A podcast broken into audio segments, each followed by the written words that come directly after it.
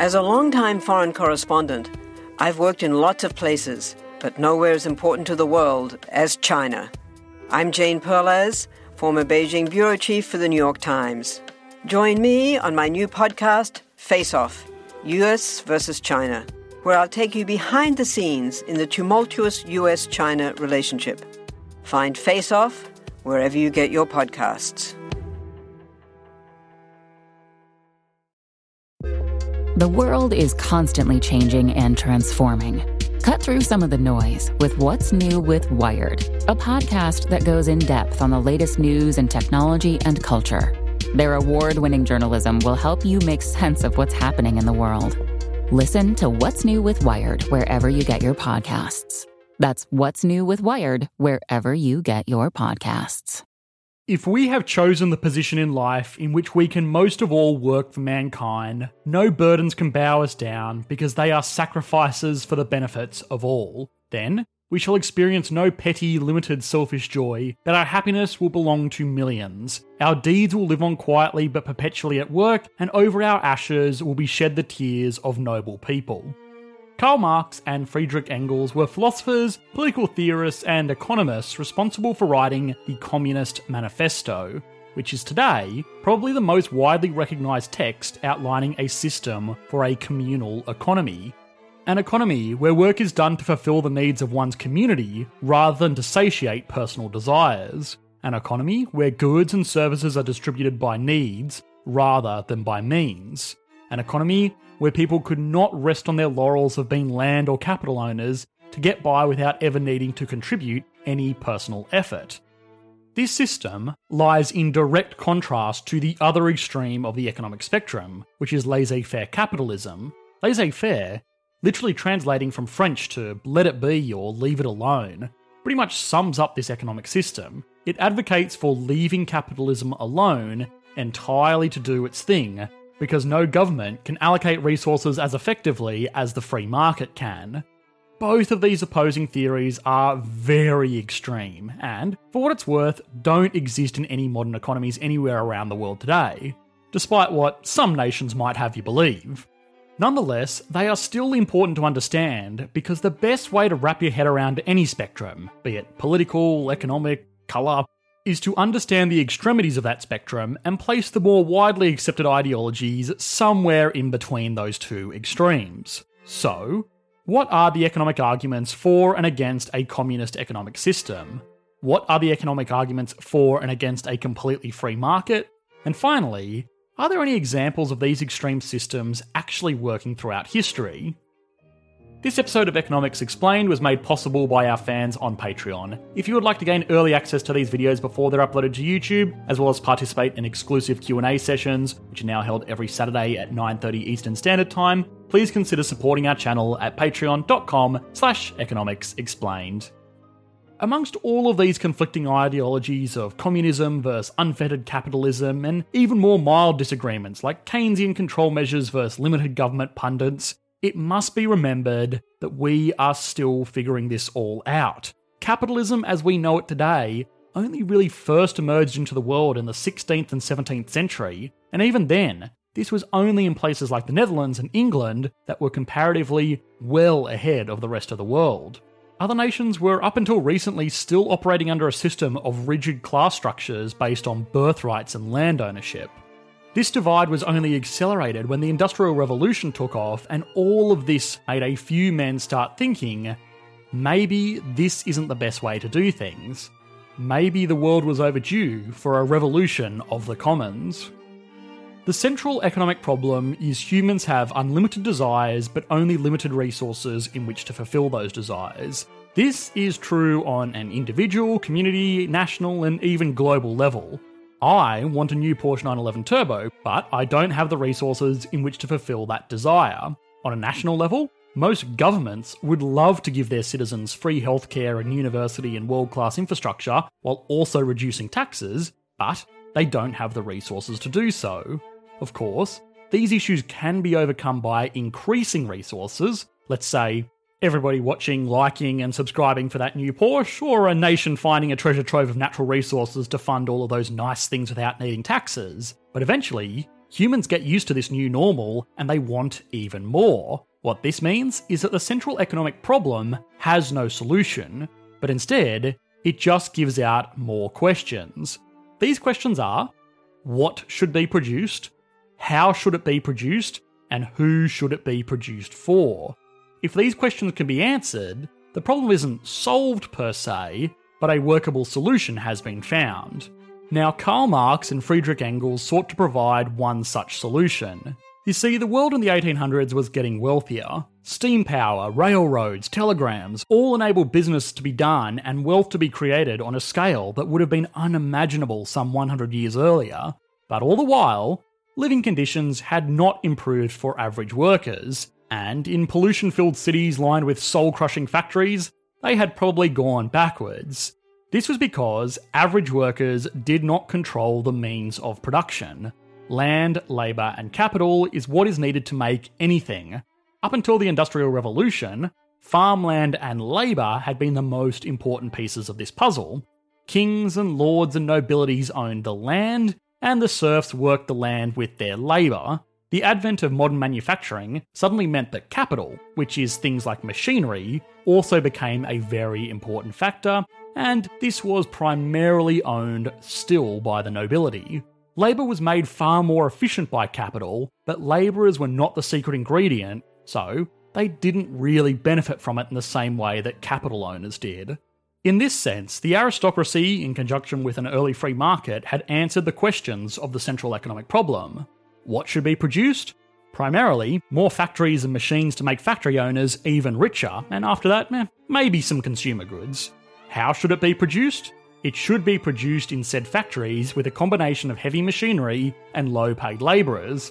And for whom should it be produced? Well, the people that own the factories and those who can afford it, of course. These answers did not suit the authors of the Communist Manifesto at all, and they argued that workers needed to leverage their position as one of the crucial factors of production. The problem with this was individual bargaining power.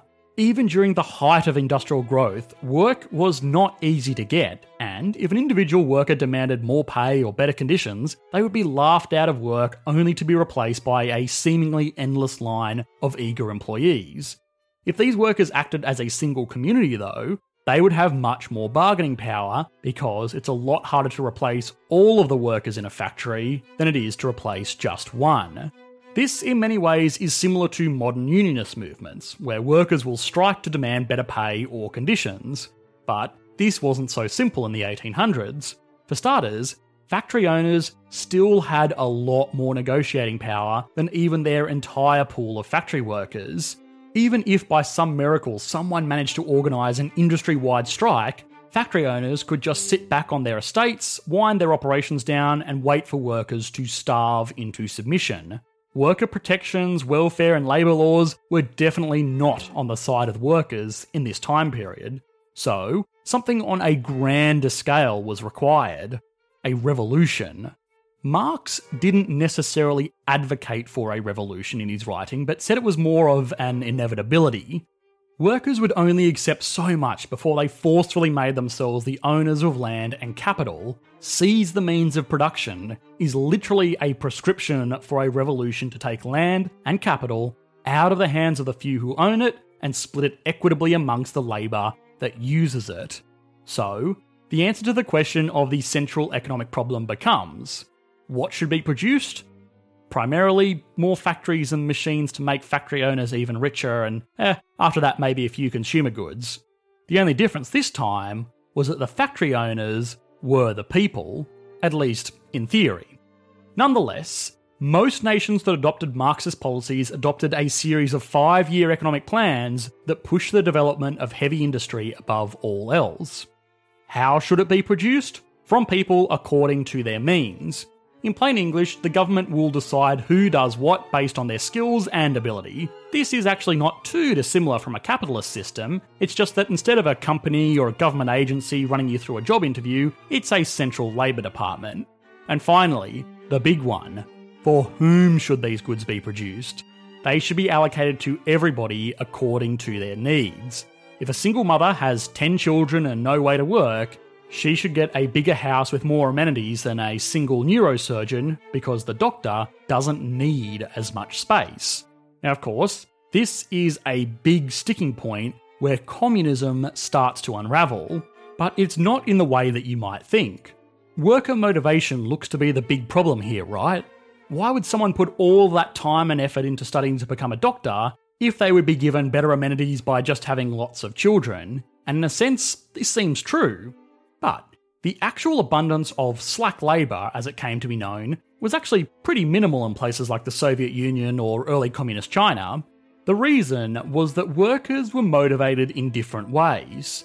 Ironically enough, Ludwig von Mises, a famous Austrian economist, a school of economics that stands in complete opposition to communism and advocates heavily for the free market, actually gives some insight on this. Psychic profits are the benefits received by an individual for doing something that can't be quantified.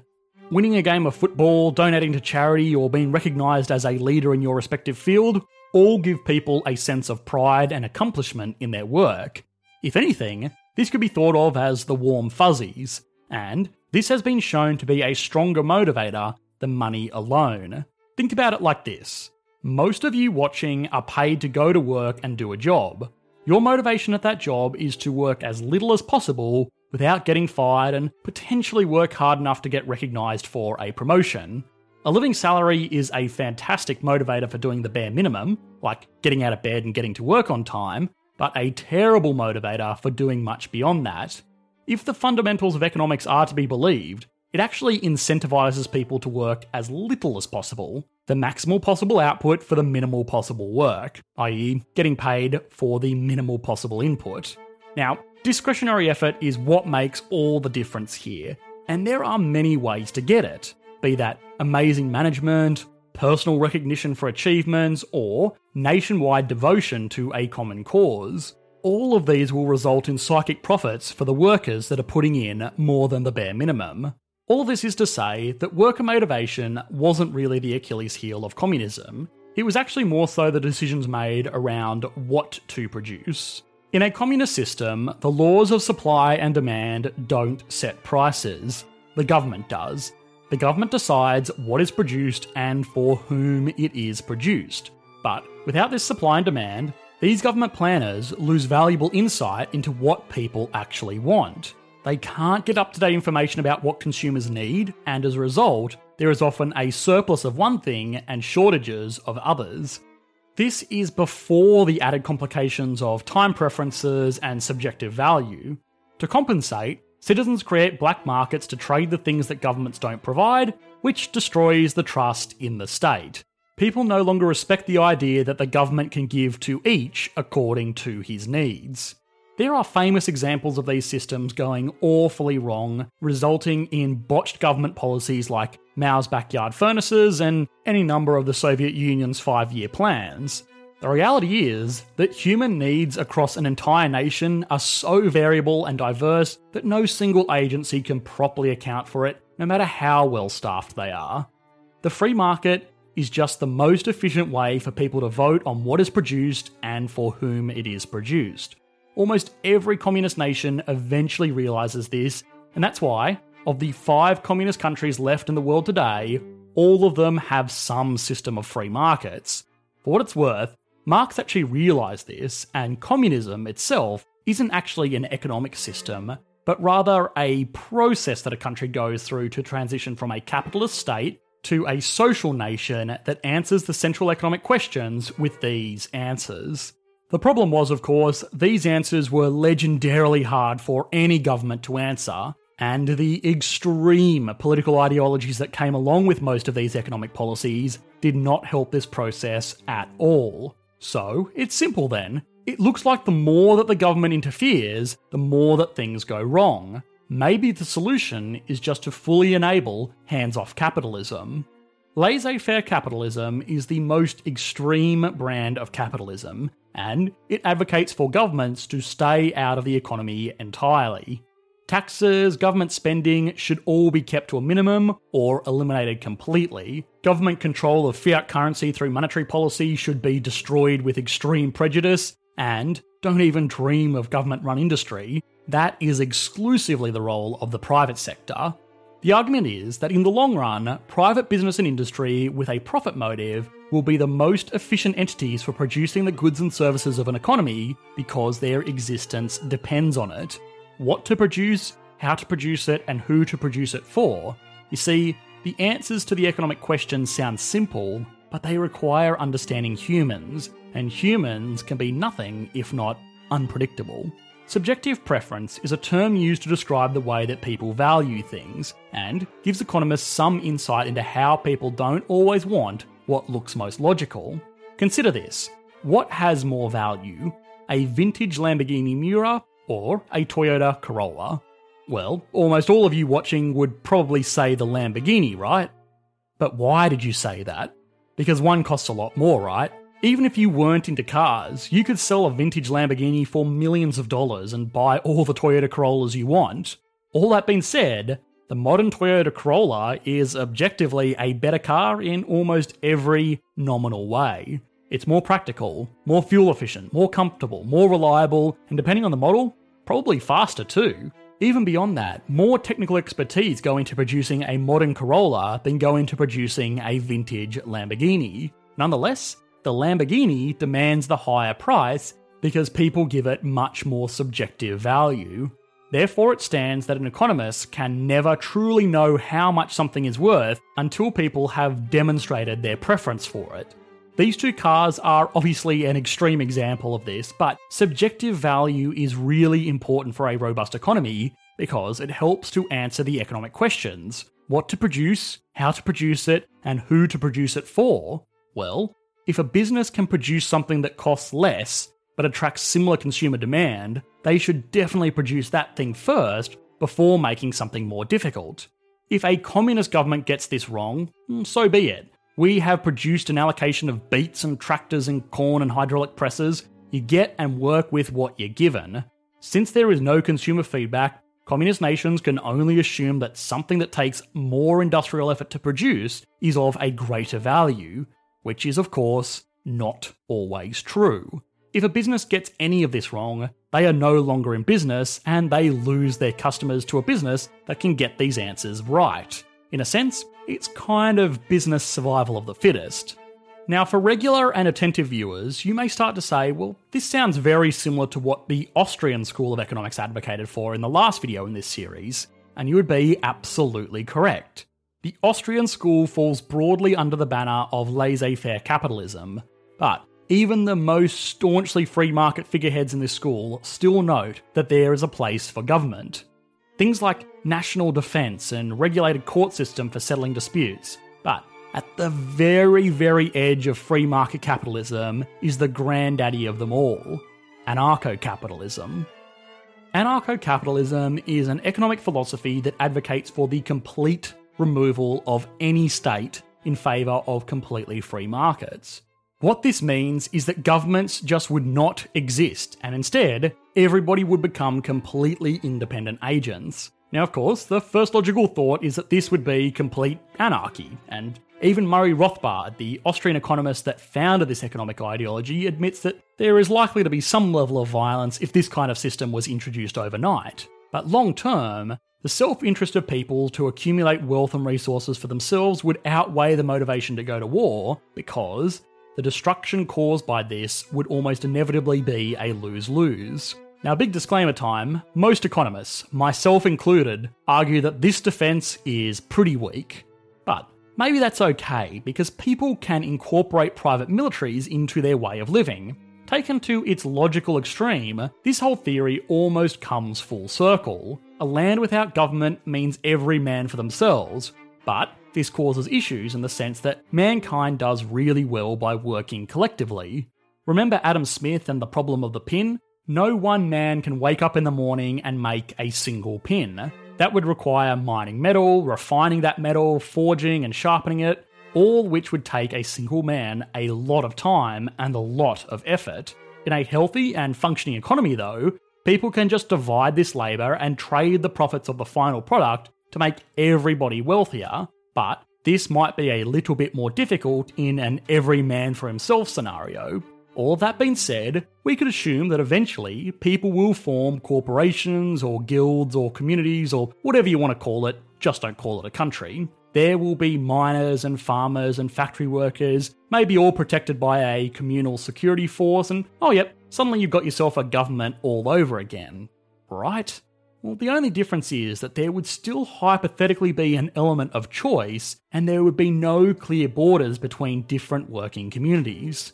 For example, someone might be a member of the blue construction community. They work in a blue factory, and if they are ever threatened, they call their blue security emergency services. For the privilege of doing so, they pay a portion of their income to the Blue Central Authority.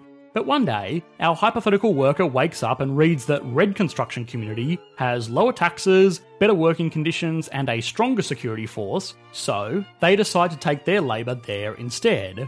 In our modern state run capitalist world, this would mean moving to an entirely different country in its own geographic area. This would cause many issues of moving away from friends and family, even before you consider the difficulties of getting a working visa or citizenship in another country. In a perfect anarcho capitalistic world, our hypothetical worker could move from the blue construction community to the red construction community without having to move at all. In fact, the whole process should be as simple as just changing jobs. There is actually technically an example of this today. It's obviously not a real community or country or whatever you want to call it, but this system is remarkably similar to the player run corporations of EVE Online. So go watch our video series on that if you want to learn more. Nonetheless, the prevailing thought amongst economists is that this theory would never work, Eventually, these communities would just draw defined borders, expand their territory, and exert dominance over less organised working communities. And in the words of Rick Sanchez, you hated the stupid government so much, you became a stupid government. But if nothing else, the logical extreme of capitalism makes for a very interesting thought experiment that sheds some light onto the nature of humanity. Communism and laissez faire capitalism, along with all of the sub ideologies they encompass, are at extreme opposite ends of the economic spectrum. As with anything that is taken to an extreme, they tend to fail and slowly move back towards a more logical middle ground.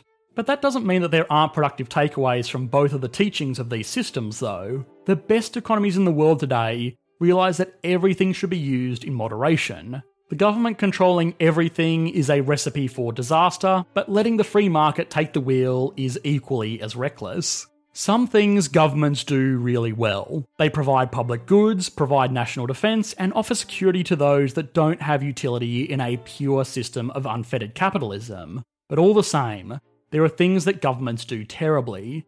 Producing goods and services, leave that up to the business whose existence literally depends on it.